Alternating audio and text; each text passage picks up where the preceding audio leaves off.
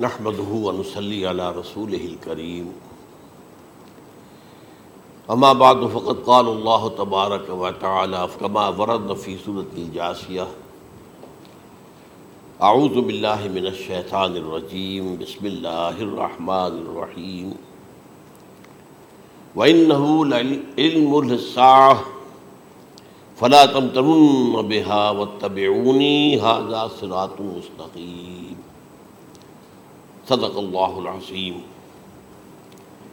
رب اشرح لي صدري ويسر لي امري واحلل عقدة من لساني يفقهوا قولي اللهم ربنا الهمنا رشدنا واعذنا من شرور انفسنا. اللهم ارنا الحق حقا وارزقنا اتباعه وارنا الباطل باطلا وارزقنا اجتنابه. آمین یا رب العالمین. قادیانیت سے متعلق ایک بحث کا آغاز ہو گیا تھا۔ کیونکہ ہمارے علم میں یہ آیا تھا کہ قادیانیوں نے خاص طور پر ماڈل ٹاؤن کو اپنا ایک مرکز اور اپنا اڈا بنانے کا فیصلہ کیا۔ اور اس کا ہمیں تجربہ بھی حاصل ہو گیا۔ کچھ نوجوان، اہل سنت کے نوجوان میرے پاس آئے تھے۔ اور انہوں نے میری توجہ ادھر منظف کرائی کہ یہاں پر یہ اپنی جمعے کی نماز کے لیے اوپن گراؤنڈ استعمال کر رہے ہیں۔ اور اس میں لگا لیتے ہیں پارٹیشن وغیرہ اور بڑی یوں سمجھیے کہ بڑی مہم کے ساتھ دونوں طرف کی سڑکیں بند کر کے اور جو بھی لوگ مسافر ہیں انہیں بھی دعوت دیتے ہیں کہ آئیں یہاں جمعہ پڑھیں اور بعض لوگ مغالطے میں وہاں جمعہ پڑھ لیتے تو اس کے حوالے سے انہوں نے کوشش کی کہ کچھ نہ کچھ اس سلسلے میں، کیونکہ انہوں نے مجھے لا کر قانون دکھایا۔ پاکستان میں جو قانون نافذ ہے وہ یہ ہے، چاہے یہ کہ وہ نافذ نہیں ہے بالفعل، لیکن ہے قانون کی کتاب میں تو موجود ہے۔ کہ قادیانی اپنے کوئی جو بھی ان کے نزدیک بھی ان کے مذہبی شاعر ہیں، ان کو مسلمانوں کی شکل میں برملا اعلان ادا نہیں کر سکتے۔ کیونکہ وہ تو دھوکہ دینی بات ہو گئی کہ لوگ سمجھیں گے یہ مسلمان ہی ہیں۔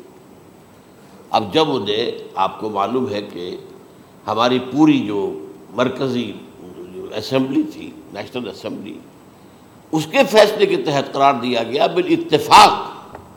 کہ قادیانی غیر مسلم ہے دائرہ اسلام سے خارج ہے۔ یہ تو فیصلہ ہوا پارلیمنٹ کا اس بڑے پیمانے، بعد میں پھر ضیاء الحق صاحب کے زمانے میں۔ یہ تو ہوا تھا، آپ کو معلوم ہے، بھٹو کے زمانے میں۔ تو ضیاء الحق صاحب کے زمانے میں اسی کی گویا کہ فردر سٹیپ کے طور پر یہ بات طے کی گئی، اور قانون بنا دیا گیا کہ وہ اپنی مسجد کو مسجد نہیں کہہ سکتے اور مسجد کی صورت پر نہیں بنا سکتے۔ کہ گزرنے والے کو یہ خیال ہو کہ یہ مسجد ہے۔ اسی طرح وہ اگر کوئی اسلامی شاعر کا ارتکاب کریں گے اعلان تو بھی یہ قابل تعزیر ہے، جرم ہے۔ وہ اپنے کئی احاطوں کے اندر، اپنے گھروں کے اندر جو چاہیں کریں، لیکن کھلے میدان میں آ کر جو شاعر اسلامی باہر ان لوگوں نے سب کچھ اڈاپٹ تو کر رکھا ہے۔ سب سے بڑی بات تو وہ ہے کہ انہوں نے ایک جھوٹے نبی کا کوئی کا اقرار کیا ہے کہ وہ نبی ہے۔ اس نے ہمارے درمیان فصیل ہائی کر دی ہے۔ اب جو اس کو مانتے ہیں ان کے نزدیک ہم کافر ہیں۔ آپ کو معلوم ہے کہ یہ میں بیان کر چکا ہوں کہ حالانکہ قائد اعظم کا کتنا بڑا احسان تھا کہ چودھری ظفر اللہ خان کو انہوں نے فارن منسٹر بنایا پاکستان کا لیکن جب ان کا انتقال ہوا ہے قائد اعظم کا، تو اس کے جنازے کی نماز میں شریک نہیں ہوا وہ شخص۔ موجود رہا۔ جو دوسرے ممالک کے سفرا آئے ہوئے تھے، ظاہر بات ہے وہ مسلمان تو نہیں تھے۔ کوئی عیسائی تھے یا کوئی اور تھے، ہندو تھے بدھ تھے، جو بھی تھے۔ اب چونکہ قائد اعظم کا انتقال تھا ایک مملکت کے صدر کا، تو وہ لوگ سبھی موجود تھے، لیکن ظاہر ہے کہ وہ نماز میں شریک نہیں ہوئے، وہ مسلمان تو نہیں تھے۔ ان کے ساتھ کھڑا رہا یہ شخص۔ اس نے یہ بات، اور جب اس سے پوچھا گیا کہ تم شریک کیوں نہیں ہو، تو اس نے کہا، دیکھو بھائی، مجھے یا تو مسلمان سلطنت کا کافر وزیر سمجھ لو، یا کافر سلطنت کا مسلمان وزیر سمجھ لو۔ میرے نزدیک یہ کافر سلطنت ہے، میں اس کا مسلمان وزیر ہوں، چونکہ میں قادیانی ہوں۔ اب تمہارے نزدیک یہ اسلامی مملکت ہے تو میں کافر ہوں، پھر میں اس کی نماز کیسے پڑھوں۔ تو بہرحال ان چیزوں کی وجہ سے جو دھوکہ دینے والا معاملہ ہو گیا، ورنہ کوئی اور لوگ ہوں یہاں پہ، ہمیں ان سے تعارض نہیں ہے۔ عیسائی بھی ہیں، اپنی تبلیغ کرتے ہیں۔ کوئی خلاف ان کے رد عمل نہیں ہوتا اللہ یہ کہ کہیں یہ واقعہ پیش آ جائے یا کوئی یعنی خام خواہ کو شوشہ، کوئی شرارتی لوگ اٹھا دیں کہ انہوں نے قرآن کی یہ جو ہے بے حرمتی کی ہے تو یہ تو پھر تحقیق سے معلوم ہو سکتا ہے کہ واقع تو کی تھی کہ نہیں کی تھی۔ لیکن ایک وقت میں جو اس پر تو ان کا احتجاج ہوتا ہے، لیکن یہ کہ ان کے جو ہے چرچ ہے، ان کی ساری اور تبلیغ ان کی ہو رہی ہے اور بڑھ بھی رہی ہے تعداد ان کی۔ لیکن اس کے خلاف کوئی رد عمل تو ہمارے یہاں نہیں۔ تو یہ ہے اصل میں وہ بات۔ تو اس پر جو گفتگو شروع ہوئی تھی، میں آج اس کی تکمیل کرنے جا رہا ہوں۔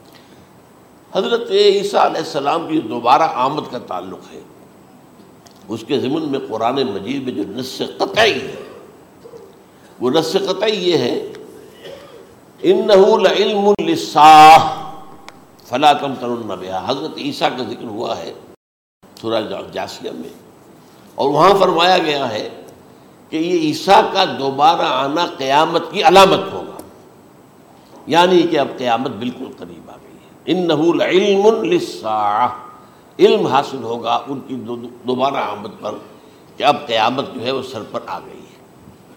اچھا اس کے ایک اور جو ہے، ذرا بالواسطہ دلائل جو قرآن مجید میں آئے ہیں۔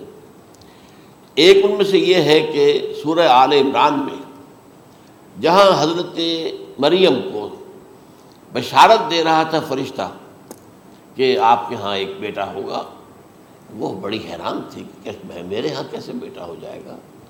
ماں کن تو بغیہ میں تو کوئی کوئی بدکار عورت تو نہیں ہوں، نہ میری کوئی شادی ہوئی ہے ابھی۔ تو اس میں جو باتیں بیان کی تھی، فرشتے نے، وہ جو بیٹا ہوگا، اس کی کیا شان ہوگی؟ اس میں یہ الفاظ بھی آتے ہیں میں یوکل مناسفل مہد و کہلا وہ باتیں کرے گا، لوگوں سے گفتگو کرے گا جبکہ وہ پنگھوڑے میں ہوگا، بچہ ہوگا، گود میں ہوگا۔ اور کہل کے وقت، کہل کہتے ہیں، جب آدمی عمر میں جو ہے چالیس، پینتالیس کا کسی بھی اوپر ہو جائے۔ آپ پہلے طفل کہتے ہیں، پھر جوان کہتے ہیں عربی زبان میں شاب کا لفظ آتا ہے، بہت جوان، بڑی اچھی صحت میں ہے۔ اس کے بعد پھر ظاہر بات ہے ڈلوان شروع ہوتی ہے۔ یہ کہل ہے۔ جب بڑھاپے کے آثار شروع ہوتے ہیں، بال سفید ہونے شروع ہوتے ہیں، تو یہ کہل قبول۔ اب سوال یہ ہے اس گھوڑے میں بات کر دیں یہ تو موجودہ ہے۔ لہذا اس کا ذکر یہاں پر مناسب ہے۔ یہ بڑے ہو کر بات کرنے کی کیا ضرورت تھی کہنے کی؟ وہ تو سبھی کرتے ہیں انسان۔ یہ اسی لیے کہ معلوم ہو کہ کہولت بھی انہیں آئے گی آپ حالانکہ آپ کو معلوم ہے، سب مانتے ہیں۔ عیسائی بھی مانتے ہیں، سب مانتے ہیں۔ تینتیس برس کی عمر میں انہیں اٹھا لیا گیا۔ اس دور میں تو کہولت آئی نہیں۔ اس لیے قرآن ذکر کر رہا ہے۔ اور یہ بات جو ہے دوسری مرتبہ آئی ہے، یہ سورہ المائدہ میں، آیت نمبر ایک سو دس۔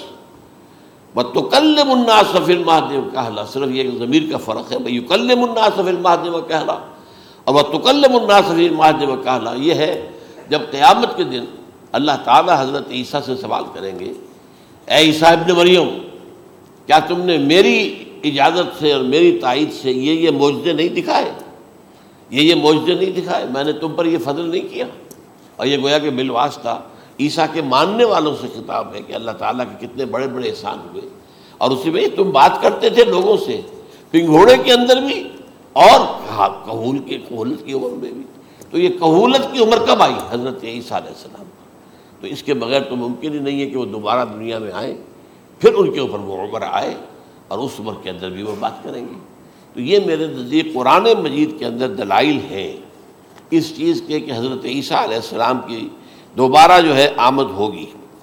اب اس زمن میں میں چاہتا ہوں کہ آج خاص خاص طور پر جو اسا کی اور جو علامت قرآن میں آئی ہے یہ ضمنی مضمون ہو جائے گا۔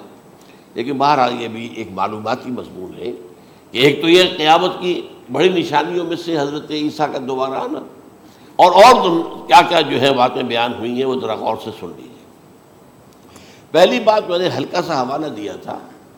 ہم تو ایک لفظ قیامت بولتے ہیں، وہ قیامت جو ہے اتنا ہمارے نزدیک جامع لفظ ہے کہ جس میں وہ بھی جو زلزلت الصاح آئے گا وہ بھی ہے، پھر جو نفق روح نفق ساق ہوگا وہ بھی ہے۔ لیکن قرآن مجید سے معلوم ہوتا ہے کہ یہ الساح ہے، وہ گھڑی جس دن کے یہاں قیامت برپا ہوگی۔ زلزلہ آئے گا، شدید ترین حالات آئیں گے۔ فوری طور پر تمام انسان بن نہیں جائیں گے۔ جو ہے اس کا نقشہ جو کھینچا گیا ہے، یا النساس اتقو ربکم۔ ان زلزلت الساعت شیء عظیم۔ یوم ترونها تظهر كل مرضعة لما ارضعت وتضع كل ذات حمل حملها وترى الناس سكارى وما هم بسكارى ولكن عذاب الله شديد اے لوگوں ڈرو، اللہ کا تقوی اختیار کرو۔ اس لیے کہ قیامت کا زلزلہ بہت سخت سے ہے، بہت بارش ہے۔ ان زلزلہ تو سات شعیب عظیم جب پہاڑ چل رہے ہوں گے اور جو ہے انسان جو ہیں گے وہ جس طرح پروانے ہوتے ہیں پتنگے ہوتے ہیں، ایسے اڑ رہے ہوں گے۔ انسان۔ اور اس میں یہ بھی حال ہوگا کہ لوگ جو ہے ہر جو دودھ پلانے والی ہے، وہ اپنے بچے کو بھول جائے گی۔ ظاہر بات ہے کہ اپنی پڑی ہوئی ہے مصیبت۔ حالانکہ سب سے زیادہ محبوب ترین شہر دنیا میں دنیا میں اس سے اونچی محبت نہیں ہو سکتی جو ماں کو اپنے دودھ پیتے بچے سے ہوتی۔ انہیں بھول جائے تصد کل مرزیا کے نما اور تمہیں ایسا محسوس ہوگا کہ لوگ کسی نشے کی کیفیت میں یعنی وہ بدہواش ہے بدہواس ہو گئے۔ لیکن یہ کہ وہ ماہوم میں سکارا اور وہ مدہوش نہیں ہوں گے۔ ولاکن عذاب اللہ شدید۔ تو یہ ہے زلزلت الساعہ۔ وہ ایک خاص وقت جو ہے، ایک خاص گھڑی جس میں کہ یہ ہونا ہے۔ اس کے علاوہ قرآن مجید میں اب القاریہ القاریہ القاریہ وما ادراک القاریہ یوم یقون الناس الفراش المفسوس و تکون الجمال اہل المنفوش۔ اب یہ کیا ہے؟ یہ نقشہ قیامت۔ یہ وہ یہ الساعہ القاریہ الساعہ۔ اسی کے ساتھ قرآن میں آتا ہے الواقعہ۔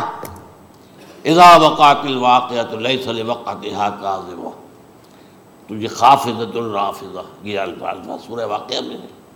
اسی طریقے سے اور جو ہے الحاق ملحاق وما ادراک ملحاق یہ تمام جو الفاظ قرآن مجید میں آئے ہیں، یہ آئے ہیں الساعہ کے لیے، قیامت کے لیے نہیں۔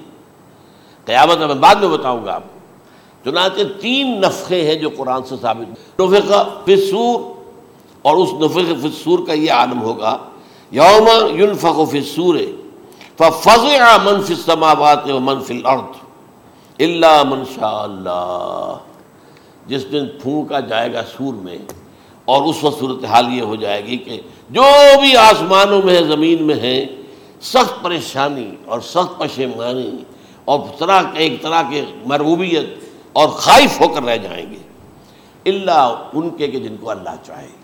اس کے کوئی ملائکہ مقربین ہوں گے۔ منفی سماوات فی الارض ہے۔ اس کے ساتھ ہی یہ کہہ دیا گیا ہے۔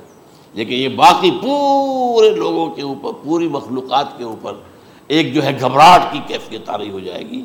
تو یہ ہے پہلا فضا۔ دوسرا فضا کیا ہے؟ فضا ساک ساک کہتے ہیں آدمی کا بے ہوش ہو جانا۔ یہ دوسری مرتبہ جب سور پھونکا جائے گا وہ دو فقف سور فسائے کا منفی سماوات و منفی الارض اللہ ماشاء اللہ یہ ہے کہ اس کے بعد وہ سب کے اوپر موت تاری ہو جائے گی۔ یہ دوسرے سور پھونکے جانے کے بعد ہے۔ پھر سمن و فقفی اخرا پھر ایک مرتبہ اور سور پھونک ماری جائے گی۔ یہ تیسرا ہو رہا ہے۔ فائزہ ہم قیام ینظرون تو اچانک سب کے سب کھڑے ہوں گے۔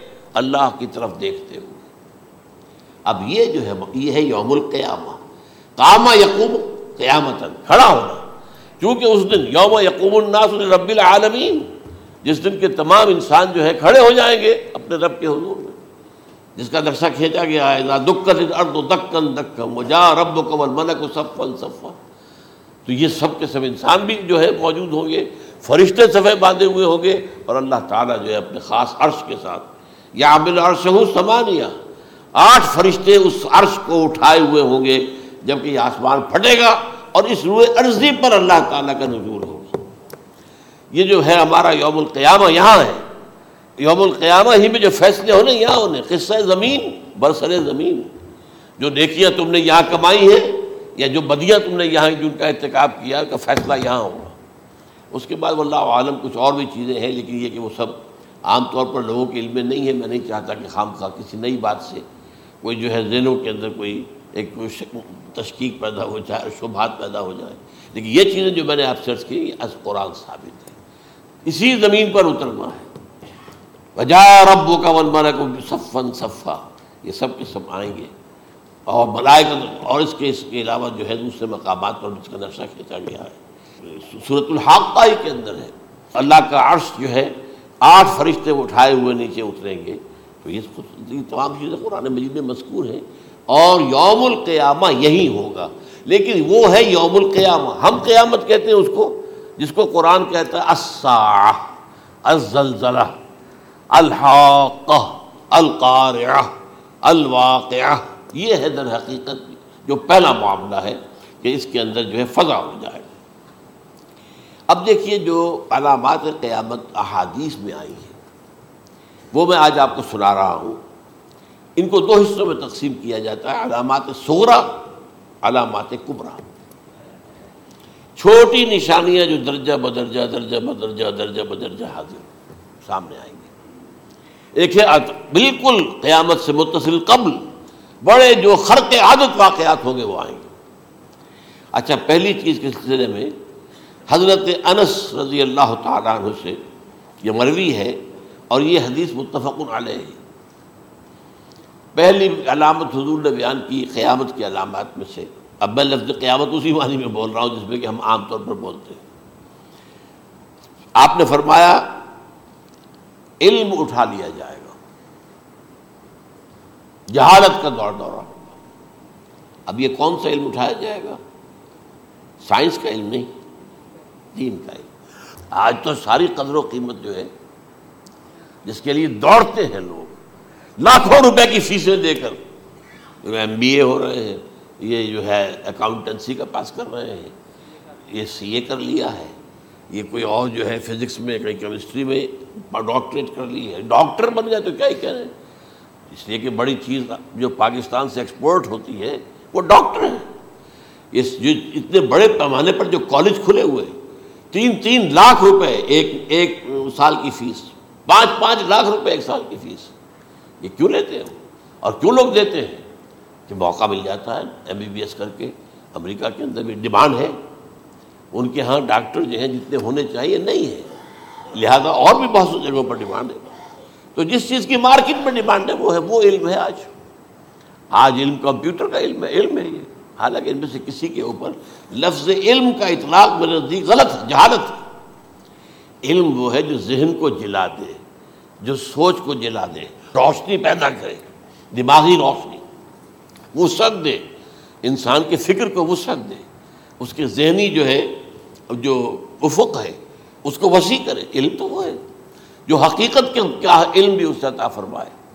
قرآن ہے، حدیث ہے، باقی اور چیزیں جو اس سلسلے میں آ سکتی ہیں، وہ وہ ہے کہ جو قرآن اور حدیث کی سمجھنے میں مومن ہوں اور زیادہ جو ہے اس کے تک فہم کو آسان کر دیں لیکن یہ کہ فرمایا، علم اٹھا لیا جائے۔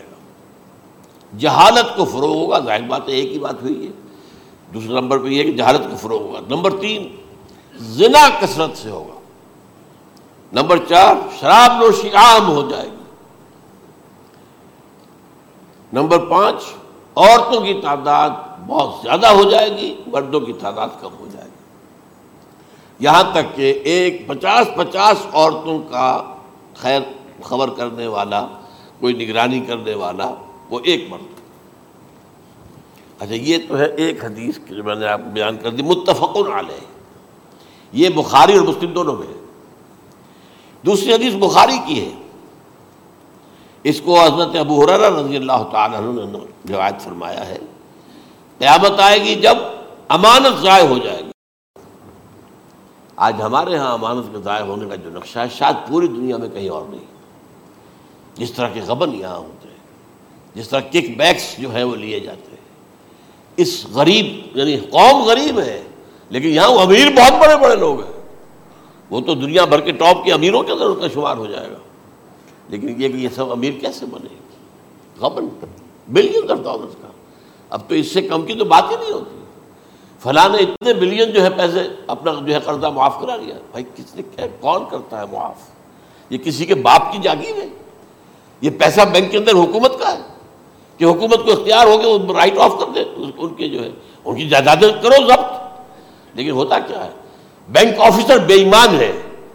وہ کہتا تھا، ایک کروڑ کا قرضہ لے جاؤ، دس لاکھ مجھے دے جاؤ۔ چاہے تم میرے پاس کوئی ڈاکومنٹ جو ہے، ایسے نہیں دے سکتے، حالانکہ ہونا چاہیے۔ اتنا بڑا قرضہ لے رہے ہو تو ڈاکومنٹس یہاں پر ہمارے سامنے لاؤ۔ کہ اگر تم نہ دے سکو تو ہم ان ڈاکومنٹس کے ذریعے سے تمہاری جائیداد، تمہاری کوئی جاگیر، تمہاری کوئی اور چیز اس کو قبضہ کریں۔ جب وہ وقت آتا دیکھتے تو یہ ڈاکومنٹس ہی پھینک ہیں۔ اللہ اللہ خرچ کیا کرے گا کوئی؟ بینک کا باپ بھی واپس نہیں لے سکتا۔ اور یہ سب کس کی بےمانی ہے؟ وہ جو بیٹھا ہوا بینک مینیجر۔ سارا سودا اس کے ماں بان باپ کہ ایک کروڑ ہے نا، دس لاکھ مجھے جو نبے تم لے جاؤ۔ باقی یہ کہ ٹھیک ہے، میں تمہارے جو ڈاکومنٹس تم پیش کر رہے اس میں کوئی اعتراض نہیں کرتا۔ بس، جاؤ۔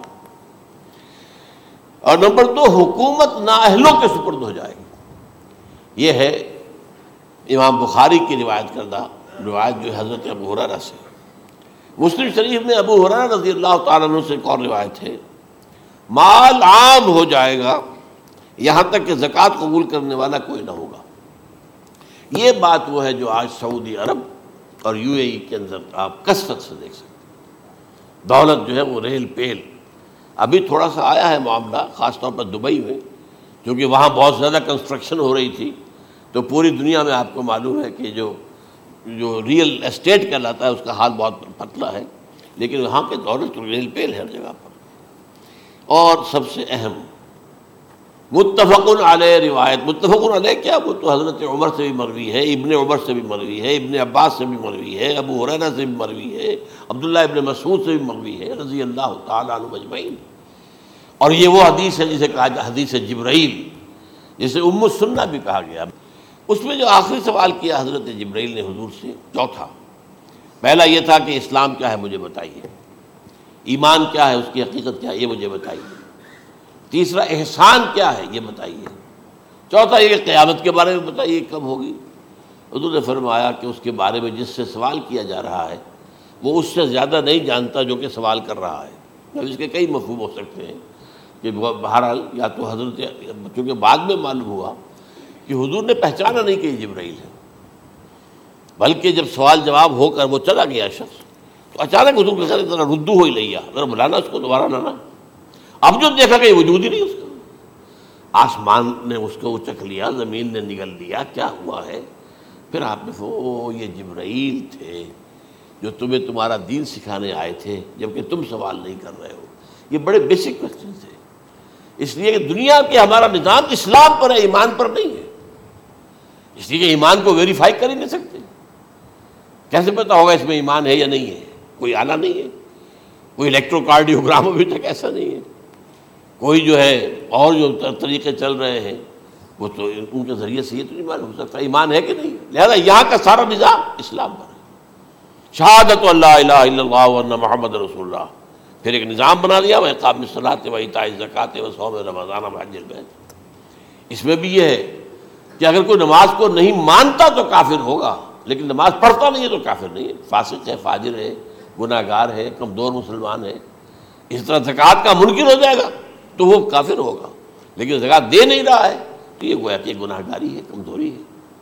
تو اس حوالے سے نوٹ کر دیجیے کہ یہاں کا دنیا کا سارا اسلامی نظام اور سارا کانسٹیٹیوشنل اور لیگل سسٹم جو ہے اسلام کا، وہ اقرار باللسان پر ہے۔ ایمان ہے وہ کہ جس کی بنیاد پر وہاں فیصلے ہوں گے۔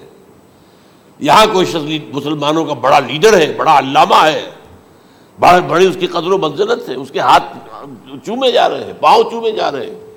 ہو سکتا ہے وہاں کہا جائے دفاع ہو جاؤ، تمہارے دل میں ایمان نہیں تھا۔ تم نے یہ سب کچھ کیا تھا اس لیے کہ کہا جائے کہ بڑے عالم ہو۔ اور یہ کہا جا چکا۔ فقط قیلا اب یہاں کچھ نہیں ہے تمہارے پاس۔ پھر فرشتوں کو حکم ہوگا کہ اس کو گھسیٹتے ہوئے جہنم میں ڈال دیں تین باتیں بیان کیا آپ نے۔ یہی حشر اس کا ہوگا، مالدار کا۔ اللہ پوچھے گا میں نے تمہیں بہت مال دیا، تم نے کیا کیا؟ وہ کچھ گنوانا شروع کرے گا، اللہ فرمائے گا، جھوٹ بول رہا ادب تھا۔ تم نے یہ خیرات و صدقات اس لیے کیے تھے کہ تمہاری ثقافت کے ڈنکے بچ جائے، تعریفیں کی جائے وہ کی جا چکی ہے۔ دنیا میں ڈنکا بچ گیا۔ یہاں کچھ نہیں وہ نیت دل میں کچھ اور تھی تمہارے۔ میں لسل بران تو وجوہ ہمارا قرآن مجید کا سبق، ہمارا منتخب نصاب کا نمبر دو بڑی تفصیل سے بیان کیا یہی معاملہ ہوگا اس عالم کا۔ اللہ فرمائے گا، میں نے تمہیں علم دیا، تم نہیں وہ کہے گا، میں نے علم پھیلایا، لوگوں میں ہدایت کی جھوٹ بول رہے ہیں۔ تم نے تو صرف اس لیے کیا تھا، تمہاری نیت یہ تھی کہ بڑا عالم شخص ہے، بڑا فاضل شخص ہے۔ تو یہ سب کہا جا چکا تو وہاں کا معاملہ جو ہے، وہ اسلام پر نہیں ہے۔ یا آپ دکھائیں گے، دیکھیے، یہ میرا آئیڈینٹی کارڈ اس پہ اسلام میرا مذہب لکھا ہوا ہے۔ یا یہ میرا پاسپورٹ ہے۔ آئیڈینٹیفیکیشن کے لیے دنیا میں عام طور پر یہ چیزیں ہوتی ہیں۔ کوئی تعلق نہیں۔ آخرت کا معاملہ کسی اور شے پر ہے۔ وہ تو ایمان دل میں ہے اور تمہارے تمام جو حرکات ہیں، اعمال ہیں، ان سب کے اندر جب تک کہ اصل جو قوت متحرکہ ہے، وہ اللہ کی محبت نہ بن جائے۔ اخلاص للہ بحب اللہ للہ۔ اور یہ کہ یہ تمام چیزیں، جیسا کہ فرمایا، ایک حدیث بڑی پیاری ہے۔ ایمان کی تکمیل کی علامت کیا ہے؟ فرمایا، من احب اللہ ہے وہ ابغت اللہ ہے وہ منع اللہ ہے وہ آتا اللہ ہے فقط استقبل ایمان جس شخص کے نے محبت جس سے بھی کی، اللہ کے لیے کی، اپنے مفادات کے لیے نہیں۔ رشتہ داری کی بنیاد پر نہیں، محبت اوپر ہو جائے۔ رشتہ دار کا حق ہے دو، بیوی کے حقوق ہیں دو۔ لیکن محبت، یہ اللہ کے لیے ہو کہ فلاں شخص سے مجھے محبت اللہ کے لیے۔ اور اگر نفرت رکھی تو اللہ کی وجہ سے رکھی اس لیے رکھی کہ وہ اللہ کے دین سے دور ہے۔ وہ اللہ کے راستے پر نہیں آ رہا ہے۔ وہ فسق و فجور کی جو ہے زندگی کو آ رہا اس میں بھی یہ ہے کہ یہ نہیں ہے تعلق قطع کر لو۔ تعلق قطع کرو گے تو تبلیغ اور اصلاح کا موقع کہاں رہے گا؟ لیکن دلی محبت نہیں ہوگی اس تو اگر محبت ہے تو اللہ کے لیے، اور نفرت ہے تو اللہ کے لیے۔ اور کسی کو کچھ دیا ہے تو اس لیے کہ اللہ کا حکم ہے کہ دوں۔ اور کسی سے کچھ روکا ہے تو اس لیے کہ اللہ کا حکم ہے کہ روکوں۔ اس کو نہیں دینا۔ ہے فقدس تکمل ایمان تو اس شخص نے ایمان کی تکمیل کر لی۔ یہ ہے اصل۔ جو ڈسائڈنگ فیکٹر ہے وہ یہ اور اس ایمان کی پہلی علامت کیا ہے؟ کیسے معلوم ہو میرے اندر ایمان ہے؟ پہلی علامت۔ سب سے کم تر درجے کا ایمان۔ اس میں فرمایا گیا ازا اساعت کا سید و حسنت کا حسنت فانتا مومن۔ اگر کوئی اچھا کام کر کے خوشی ہو اور کوئی برا کام ہو جائے تو ملامت ہو یہ کیا کر بیٹھا یہ میں نے کیا کیا ہے؟ یہ مجھے نہیں کرنا چاہیے تھا۔ یہ اگر احساس ہے، نیکی اور بدی کا، تو تمہارے اندر ایمان ہے۔ یہ ایمان ہے ادنا درجے اور وہ ایمان محب اللہ ہے، وہ ابغد اللہ ہے، وہ آتا اللہ ہے، وہ منع اللہ ہے، فقط استقبال ایمان ہے۔ اچھا یہ جو متفق علیہ حدیث ہے، جو حضرت جبرائیل کی ہے، اس میں پھر ان کہ اچھا اگر آپ مجھے یہ کب ہوگی قیامت نہیں بتا سکتے۔ تو اس کی کچھ علامتیں بتائیے۔ یہ بڑی عظیم کیونکہ یہ تو تمام احادیث کے اندر میں نے عرض کیا نا کہ سب سے زیادہ صحابہ سے منقول ہے اور آپ نے فرمایا کہ جب لونڈی اپنی مالکا کو جنے گی اور تم دیکھو گے کہ ننگے بدن، ننگے پیر، بھوکے ننگے بھیڑوں اور بکریوں کو چلانے والے، اونچی سے اونچی عمارتیں بنانے میں ایک دوسرے کا مقابلہ کریں گے تلد الحمد اور ابت کیا بانی ہے؟ یہ خاص الفاظ کیوں کہے گئے؟ اولاد والدین کے سامنے دب کر رہتی تھی۔ کبھی سینہ تان کر بات نہیں کرتے تھے۔ ٹھیک ہے، کوئی بات آپ مان نہیں سکتے۔ ابا جان یہ بات تو میں نہیں کر سکتا۔ یا فرض کیجیے کہ وہ آپ کو کسی نیکی سے روک رہے ہیں، کہ دینی کام سے روک رہے ہیں۔ یہ تو میں نہیں کروں گا، یہ تو دین کا فرض ہے۔ یہ کہیں آپ؟ اور ڈٹ کر کہیں۔ اور جمیں اس پر۔ لیکن یہ کہ کوئی سرکشی کا انداز نہ ہو۔ ایسا نہ ہو کہ اپنے جناب سیدھے کو تان کر کے کھڑے ہو جائے۔ میں نہیں کروں گا یہ۔ یہ نہیں۔ یہ غلط ہو جائے۔ اچھا اولاد میں بیٹی جو ہوتی تھی، وہ زیادہ زیادہ سبارڈینیٹ سبمسو بات ماننے والی کہیں بھی سر اونچا نہ کرنے والی۔ اور آخری دور میں کیا ہوگا؟ بیٹیوں سے مائیں ڈریں گی۔ انہیں ٹوک نہیں سکتی کسی بات پر۔ پتہ نہیں کیا بک دے گے، کیا بکواس کر دے۔ یہ تو ہمارے یہاں ہو گیا ہے۔ باہر کیا ہے؟ تو آپ یہ بھی نہیں پوچھ سکتے۔ آپ کی تیرہ برس کی لڑکی آئی ہے، رات کو ایک بجے نہیں پوچھ سکتے کہاں رہی ہو۔ یہ رات کہاں گزاری؟ پوچھ ہی نہیں سکتے۔ یہ پوچھنا بھی جرم ہے۔ اپنے چھوٹے بچے کو آپ نے ایک تھپڑ مار دیا۔ تہذیب ہے، سکھانا ہے، غلط کام کیا ہے، اس کی سردنش ہو رہی ہے۔ فوراً وہ اگر ایک فون کر دے گا، پولیس آئے گی، بچے کو لے جائے گی۔ اسے لا کر کہیں اور جو ہے ڈپازٹ کرے گی اور آپ پر مقدمہ چلے گا۔ آپ آپ کو اس کی سزا بھگتنی ہوگی۔ ظاہر بات ہے کہ پھر وہاں سرکشی کا کیا عالم ہوگا۔ پھر اولاد کہاں سر جھکائے گی؟ کس درجے میں جھکائے گی؟ اس کی تربیت عثمانی میں ہوئی نہیں۔ تو ان امت و رب کہا گویا کہ ماں بیٹی کے نزدیک ماں جو ہے وہ ایسی ہو جائے گی جیسے لونڈی۔ گویا کہ لونڈی نے ایک اپنی مالکہ کو جنم دیا ہے۔ بیٹی مالکہ بن جائے گی اور ماں جو ہے لونڈی بن جائے گی۔ اور دولت کی ریل پیل کا ابھرتا دکان یہ جو بھوکے، ننگے اور مفلس کیا حال تھا؟ سو برس پہلے انہیں کھانے کو کچھ نہیں ملتا تھا۔ یہ مشرقی ساحل پر تھے۔ یہ سوائے یہ کہ مچھلیاں پکڑ لی اللہ اللہ خیر اللہ وہ کھا لی یا کہیں ان کو بیچ دیا، کوئی بنڈی لگ گئی، بنڈی لگ جاتی تھی وہاں۔ اور کیا تھا؟ اور مغربی ساحل پہ کیا ہوتا تھا؟ ساری ان کی معیشت حج کے گرد گھومتی تھی۔ حاجی آئے ہیں، خریداریاں کر رہے ہیں۔ اور آپ کو معلوم ہے، پوری دنیا سے مال پہلے بھی پہنچتا تھا وہاں۔ آپ کو جو ہے، ہر ملک کے ہر کونے کا پھل وہاں مل جائے گا آج بھی۔ اور وہاں پر یہ ہے کہ سب سے بڑی بدوؤں کے لیے سب سے بڑی بات کیا تھی؟ قربانی کا گوشت۔ اسے وہ سکھاتے تھے، سخت چمڑے کر کے کھاتے تھے۔ یہ ان کا حل تھا۔ آج جا کر دیکھیے، نئے شہر بن رہے ہیں۔ امریکنس کو کانٹریکٹ دیے جا رہے ہیں۔ بالکل ماڈرن شہر بنا دو۔ ایک ایبسلیوٹلی ماڈرن شہر جو ہے، وہ جو مشرقی ساحل کے اوپر، جو پہلے سے آرام کو سٹی ہے امریکن سٹی ہو اس کے اندر کوئی سعودی بھی داخل نہیں ہو سکتا، سوائے جس کے پاس اس سٹی کی طرف سے لائسنس نہ ہو۔ اور اس کی چار دیواری کے اندر چار دیواری کیا؟ فصیل کے اندر کہی ہے۔ جو چاہو کرو، کوئی تم پر پابندی نہیں۔ ننگے نہاؤ تالاب ہے، نہا رہے۔ ننگی عورتیں، ننگی مردیں، نہا رہے۔ کوئی پوچھنے والا نہیں۔ اب اسی قسم کا ایک سٹی آباد ہونا جا رہا ہے مغربی ساحل پر، جدہ اور یمگو کے درمیان۔ اور اس میں اصل میں جتنی بھی دولت ہے، جو پیٹرول کی ہے، وہ وہیں پر رکھ لی جاتی ہے امریکہ کے اندر۔ تاکہ امریکہ جو ہے ایسے ایسے پروجیکٹ بنا کر جب تمہیں دے گا تو اس میں سے پیسے دے گا۔ وہ نہیں ملتی ان کو واپس۔ باہر یہ تو ایک، میں نے ایک جگہ آپ سے ذکر بھی کیا تھا۔ The confession of an economic hit man.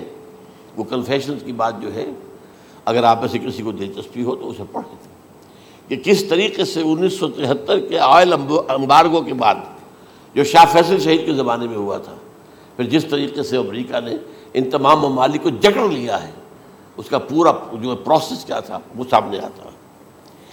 بہرحال اس کے بعد آتا ہے علامات کبرا کا ذکر۔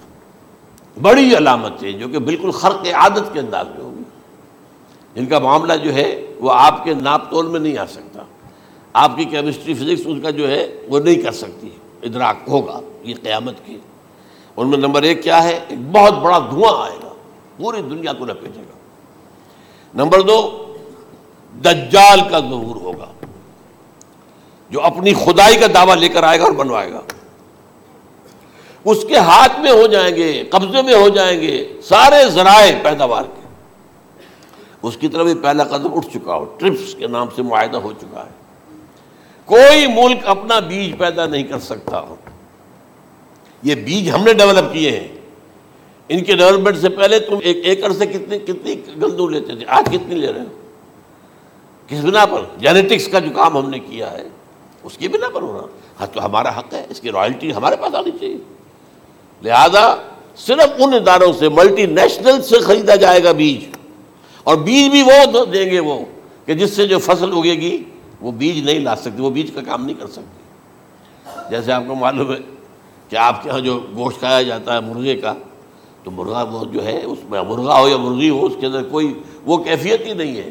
ان کے انڈے جو ہے ان سے آپ بچے حاصل نہیں کر سکتے۔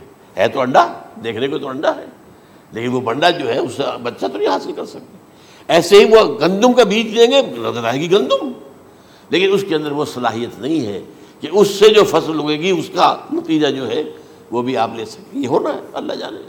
قدم اٹھ رہے ہیں ادھر۔ پھر یہ ہے کہ دابت الارض، زمین سے ایک حیوان نمودار ہوگا، زمین شک ہوگی۔ ابھی میں کہہ رہا ہوں خرق عادت ہے، یہ چیزیں وہ نہیں ہیں۔ جو ہماری کسی حساب کتاب میں جو باتیں پہلے آئی ہیں، وہ تو حساب کتاب میں آ رہی ہیں، ساری سمجھ میں آ رہی ہیں۔ ساری چیزیں مشاہدہ ان کا ہو رہا ہے۔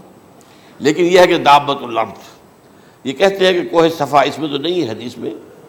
کوہ صفا پھٹے گا اور اس میں سے ایک حیوان دابا وہ ظاہر ہوگا۔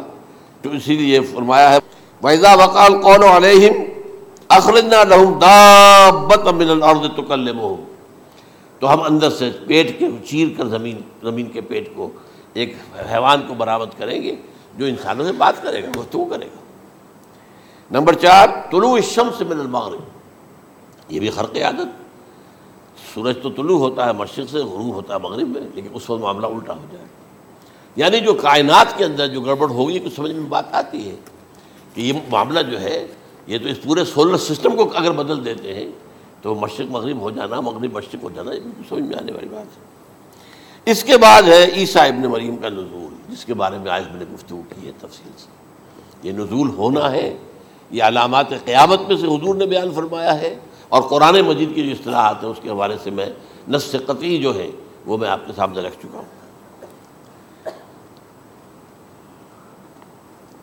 پھر یاجوج ماجوج کا ایک معاملہ ہے۔ یہ میں ابھی اس وقت زیادہ اس پر بات نہیں کر سکتا۔ حضرت عیسیٰ علیہ السلام کے نزول کے بعد دو کام ہوں گے یہودیوں کا کلا کما ختم، تمام یہود ایک کام تو یہ ہونا ہے۔ اور نمبر دو، عیسائیت کا ختم ہو جانا۔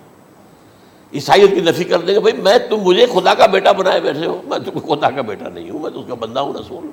میں نے تم سے کب کہا تھا کہ مجھے خدا کا بیٹا بناؤ؟ نمبر دو یہ کہ وہ خنزیر کو قتل کر دیں گے۔ یعنی یہ تم نے خنزیر کب سے کھانا شروع کر دیا؟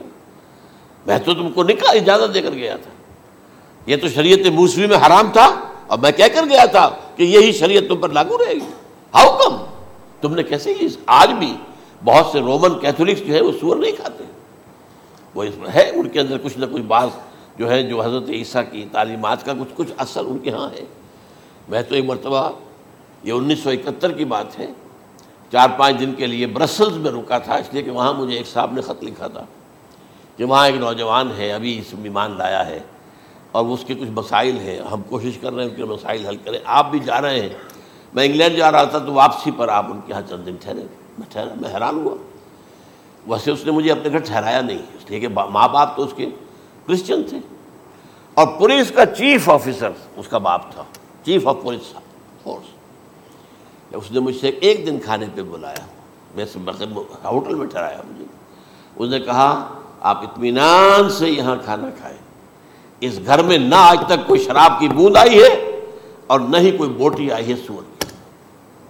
رومن کیتھولکس اب اکلوتا بیٹا تھا یہ عبد العزیز اس نے بعد میں نام رکھا، وان کینٹر اس کا نام تھا، جو کہ اوریجنل تھا۔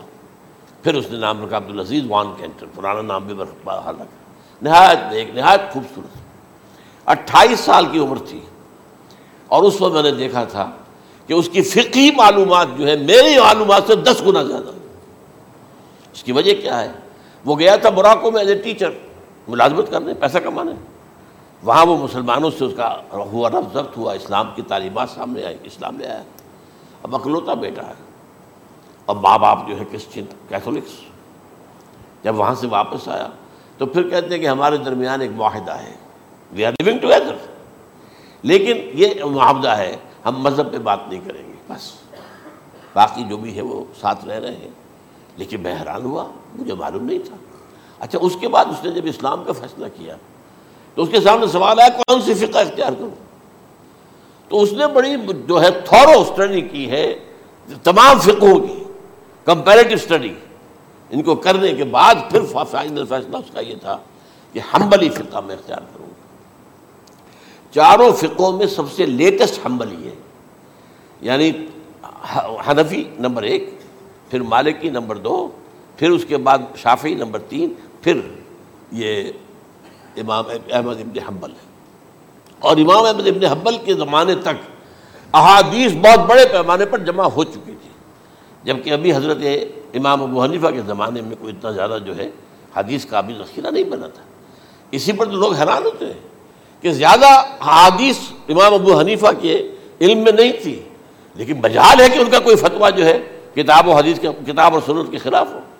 اگرچہ انہوں نے صاف کہا کہ اگر تم پاؤ کوئی ایسی سچی حدیث پختہ حدیث، جو میری کسی رائے کے خلاف ہو تو میری رائے کو دیوار پر دے مارنا اور اس صحیح حدیث کا پیروی کرنا لیکن ویسے اس کے بعد یہ کمال یہ ہے کہ بہت ہی کوئی شاذ معاملہ ہے کہ جس میں ان کا کوئی فتویٰ وہ کتاب و سنت کے منافی ہو یا سنت کے منافی ہو۔ کتاب پہ تو سوال پیدا نہیں ہوتا۔ کتاب تو ساری ان کے سامنے موجود تھی۔ اس کے بعد یہ ہے کہ یاجوج ماجوج جیسے میں بتا رہا تھا آپ کو کہ جب عیسائیت بھی ختم ہو گئی یہود ویسے ختم ہو گئے۔ استیصال ہو گیا، جڑ کٹ گئی۔ اب عیسائیت گویا کہ اسلام میں ضم ہو گئی۔ عیسائیت مذہب ختم، یہودی خود ختم۔ اب یہ طاقت کتنی ہو جائے گی؟ تقریباً دو تہائی دنیا آ گئی۔ تمام اب عیسائی، دو ارب کے قریب ہیں۔ ایک ارب نوے لاکھ نوے کروڑ ہو گئے یا۔ مسلمان بھی ایک کروڑ پچاس ساٹھ لاکھ ہیں۔ دونوں کو جوڑ لیجیے کتنے ہو گئے؟ چھ ارب کل آبادی ہے۔ لیکن اس کے بعد آتا ہے یاجوج باجوج کا خروج۔ یہ یاجوج ماجوج میرے نزدیک چائنا اور رشیا ہے۔ ان کی مجموعی طاقت اتنی ہوگی اور یہ اس طرح آئیں گے ہر اونچائی پر سے اترتے ہوئے، پھسلتے ہوئے، جیسے انیس سو باسٹھ میں جب وار ہوئی تھی between China and India nineteen sixty two میں، تو وہ اس وقت کا نقشہ مجھے آج بھی اخبارات میں پڑھتا پڑھتا تھا تو یاد waves after waves of Chinese soldiers coming down the slopes of Himalayas یہ تو وہ ہے نا جن کی تعداد کا کوئی حساب نہیں ہے۔ اور رشیا اور یہ مل کر جو ہے، میرا اندازہ یہ ہے کہ جب پہلے ملحمت العظما ہوگی وہ عیسائیوں اور مسلمانوں کے درمیان اس وقت یہ دونوں پاورز نیوٹرل رہیں گی۔ لیکن غالباً یہ بات طے کر لیں گی کہ ویپنز آف ورلڈ جو ہے ماس ڈسٹرکشن یہ استعمال مت کرنا۔ اگر یہ ویپنز آف ماس ڈسٹرکشن استعمال کرو گے تو ہم میدان میں آ جائیں گے۔ اس میں وہ جنگ جب ہو چکے گی، پھر حضرت عیسیٰ کو فتح حاصل ہو جائے گی اور پھر یہ کہ یہودیت ختم ہو جائے گی، عیسائیت بطور مذہب ختم ہو کر اسلام میں ضم ہو جائے گا۔ پھر وہ چالیس برس کا عہد حکومت ہے حضرت عیسیٰ علیہ السلام۔ لیکن جب یہ فتح ہو جائے گی ان پر، اب یاجوج ماجوج آئیں گے۔ اور اتنی تعداد میں آئیں گے کہ بحیر تبریہ جو ہے، اس کا سارا پانی پی جائیں گے۔ یہ تو اگر آپ کو کبھی اندازہ ہو یا کوئی آپ جانیں ان لوگوں کو جو ان یعنی چینیوں سے واقف ہیں، وہ کہتے ہیں زمین پر ہلتی ہوئی کوئی چیزوں سے وہ چھوڑی چھوڑ کے کھا جائیں گے۔ جہاں وہ جاتے ہیں ایز اے لیبر وہاں کے جو سارے کتے ہیں، ختم۔ ساری بلیاں ختم۔ ہر شے، وہ جو سانپ کھاتے ہیں، ہر چیز کھاتے ہیں۔ اور یہ تمام ایسٹرن کنٹریز کے اندر ہوتا ہے۔ بڑی ڈیلیشس ڈشز ہیں یہ، سانپ وغیرہ وغیرہ۔ اور یہ جس طرح کھا جائے، پانی جائے ایک قطرہ نہیں رہے گا اس بار۔ تو پھر جو ہے، اللہ تعالیٰ اس وقت جو ہے، اس میں ایک ایسی بیماری پیدا کرے گا، یہ سب مر جائے۔ یہ موجے سے ہوگا۔ یعنی ان کے اوپر فتح جو ہے، وہ عام لڑائی کے ذریعے سے نہیں ہوگی، بلکہ اس کے اوپر فتح جو ہوگی وہ اللہ تعالیٰ سب موجود ایک بیماری پیدا ہوگی سب مر جائے گی اور اس کے بعد اللہ تعالیٰ ایسے پرندے بھیجے گا، بڑی لمبی لمبی گردنوں والے، وہ ان سب کو کھا جائیں گے۔ جیسے ہمارے یہاں گدھ ہوتے ہیں، وہ ان کو صاف کر دیں گے۔ ورنہ تو یہ ہے کہ پوری دنیا کے اندر جو بدبو اور جو پیدا ہوتا معاملہ اس سے، تو اس نوع انسانی کی بقا ممکن نہیں تھی۔ ان کے خاتمے کے بعد پھر یہ ہوگا کہ حکومت اسلامی جو ہے، پوری دنیا میں حضرت مسیح علیہ السلام کی ہوگی پینتالیس برس وہ رہیں گے، اسی میں وہ کہلن بھی آ جائے گا۔ وہ فلماد و کہلن جو میں نے شروع میں بیان کیا تھا، اسی میں پھر یہ ہے کہ وہ شادی بھی کریں گے، ان کی اولاد بھی ہوگی۔ اور پھر انتقال ہوگا تو حضرت حضور صلی اللہ علیہ وسلم کے حجرے میں، وہیں پر جہاں حضور اور ابو بکر اور عمر رضی اللہ تعالیٰ عنہ دفن ہے وہیں پہ ان کو دفن کیا جائے گا۔ اور قیامت کے دن حضور فرماتے ہیں کہ میں اور یہ تینوں ساتھ نکلیں گے۔ تو یہ ہے والات و واقعات بہرحال اس میں یہ ہے کہ یہ نوٹ کر لیجیے کہ جہاں تک ہمارے ہاں آج کل کا معاملہ ہے، میرے نزدیک، میں یہ کہنے پر مجبور ہوں، جو رف و نزول مسیح کو نہیں مانتا، وہ کم سے کم منکر حدیث ضرور ہے۔ میں اس سے کم کا فتویٰ نہیں دے سکتا۔ اب یہ ہے کہ جو لوگ مہدی کو نہیں مانتے، ان کا معاملہ میں مختلف سمجھتا ہوں۔ چند منٹ لے رہا ہوں آپ کے اور۔ اس لیے کہ ان کی حدیثیں صحیح ہے میں نہیں ہیں۔ بخاری مسلم میں نہیں اور یہ کہ بہرحال ان کا معاملہ جو ہے وہ ایسا نہیں ہے حضرت عیسیٰ کا۔ حضرت عیسیٰ کے آنے کا جو کچھ ہوگا وہ تو میں نے آپ کے سامنے بیان کر دیا۔ لیکن یہ ہے کہ حضرت مہدی ہمارے نزدیک اس میں خرق عادت کوئی ہے ہی نہیں۔ جیسے ہر صدی کے مجدد ہوتے ہیں، آخری صدی کے مجدد وہ ہوں گے اور میرے نزدیک یہی آخری صدی ہے۔ اور اسی میں حضرت مہدی کا ضرور ہو جانا۔ سعودی عرب میں کوئی خانہ جنگی ہوگی کسی بادشاہ کے انتقال پر اور پھر اس وقت یہ ظاہر ہوں گے، اس وقت ملک کے حالات کو سنبھالنے کے لیے لوگ ان کو زبردستی نکالیں گے، چھپے ہوئے ہوں گے ایک گھر میں۔ یہ حضرت عب سلمہ رضی اللہ تعالی عنہ کی روایت ہے کہ ایک بادشاہ کے انتقال پر یہ خانہ جنگی ہو جائے گی اور ایک شخص مدینے سے بھاگ کر مکے میں چھپ جائے گا۔ یہ تو ہے ان کے الفاظ، میں توجہ کر رہا ہوں یہ۔ لوگ ان کی طرف دیکھ رہے ہوں گے کہ یہ جو وقت آیا ہے فطرے کا، ہماری قوم پر، ہمارے ملک پر، تو ان کی شخصیت ایسی ہے کہ یہ بیچ میں آئیں، صلح صفائی کرائیں اور وہ جو ہے اس ذمہ داری سے بچ کر بھاگیں گے اور جا کر مدین مکے میں چھپ جائیں گے۔ پھر لوگ انہیں تلاش کر کے نکالیں گے اور زبردستی ان کے ہاتھ پر بیٹھ کریں گے۔ ورنہ وہ اتنے بڑے منصب کو، اور پھر یہ بھی ہے، ایک حدیث میں آتا ہے اس نے فی لہلت واحدہ، ایک رات میں ان کی مکمل اصلاح کر دیں گے۔ یعنی اگر کوئی تھوڑا بہت نقص اور عیب کوئی ہوا بھی، کوئی کمی کو تاہی ہوئی بھی، تو اللہ تعالیٰ ایک رات میں اصلاح کروا دیں لیکن ہمارے نزدیک اس قدر کوئی خرق عادت ہے ہی نہیں۔ البتہ جو کہتے ہیں، اہل تشیع، وہ خرق عادت ہے۔ کہ ان کے بارہویں امام جو ہے، وہ بچپن ہی کے اندر اس خوف سے کہ جو بنو عباس بادشاہ ہیں، وہ ان کو قتل کر دیں گے، تو وہ ایک غار میں چھپا دیے گئے۔ اب وہ بارہ سو برس سے اس غار کے اندر چھپے ہوئے۔ اور اس کے بعد وہ ظاہر ہوگی، وہ امام مہدی ہوں گے۔ اس میں خرق عادت ہے، لیکن میں یہ کہتا ہوں کہ محض خرق عادت کی بنیاد پر ہم اس کی نفی نہیں کریں گے۔ کیوں؟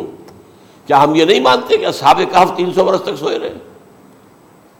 یہ کیا عام بات ہے؟ حضرت عزیر علیہ السلام، اللہ نے انہیں موت دی، موت، اور سو برس کے بعد زندہ کر کے اٹھا لیا۔ تو خرق عادت، حضرت عیسیٰ کو، ہم اتنا بڑا خرق عادت مانتے۔ ہیں کہ اٹھا کر آسمان پر تیسرے آسمان کے اوپر ہیں، موجود ہیں، اب بھی ہیں۔ شب معراج میں تیسرے آسمان پر حضور کی ملاقات ان سے ہوئی۔ تو یہ خرق عادت کی بنیاد پر نفی نہیں ہم کرتے، ہو سکتا ہے۔ لیکن یہ کہ اس کے لیے ہمارے پاس کوئی دلیل نہیں، کوئی احادیث نہیں، کچھ نہیں۔ اس لیے ہم اس کو نہیں مانتے۔ البتہ خود وجود جو ہے حضرت مہدی کا، وہ کوئی عجیب بات نہیں ہے۔ وہ تو جیسے پہلے بھی آئے ہیں ہمارے مجددین، ایسے مجدد ہوں گے اور دین کو تازہ کر دیں گے۔ ایک صحیح اسلامی ریاست جو ہے وہ عرب میں قائم ہو جائے گی دوبارہ۔ حضور نے فرمایا وہ عدل اور انصاف سے عرب کو اسی طرح بھر دے گا، جیسے کہ وہ اس سے پہلے ظلم اور جور اور زیادتیوں کے سے بھری ہوئی ہوگی۔ تو یہ کام ہوگا، یہ تو مجدد کا کام ہوتا ہی ہے اس حوالے سے۔ لیکن بہرحال میں نے پھر بھی کہا کہ اگر احادیث کی کمزوری کی وجہ سے، کہ صحیح عین میں نہیں ہے، اگر کوئی شخص انکار کرے تو مجھے کوئی اعتراض نہیں ہے، ٹھیک ہے۔ لیکن جو حضرت عیسیٰ کے نفع سماوی اور حضرت عیسیٰ کے نزول کا انکار کرتا ہے وہ کم سے کم میں انہیں اور آگے کوئی فتویٰ نہیں دیتا کہ وہ کافر ہو گئے یا یہ ہو گیا یا وہ ہو گئے، لیکن منکر حدیث کے لائن میں تو وہ لازمت کھڑے ہو گئے، کیونکہ اتنی واضح اور پکی حدیثیں ہیں حضرت مسیح کے نزول کی، اور علامات قیامت میں جس طرح ان کا ذکر آتا ہے کہ اس سے انکار جو ہے، وہ جب تک آپ پوری حدیث کے ذخیرے کا انکار نہ کریں، اس وقت تک ممکن نہیں ہے۔ اقول قولی حاضہ استفر اللہ علیہ المسلمین والمسلمات۔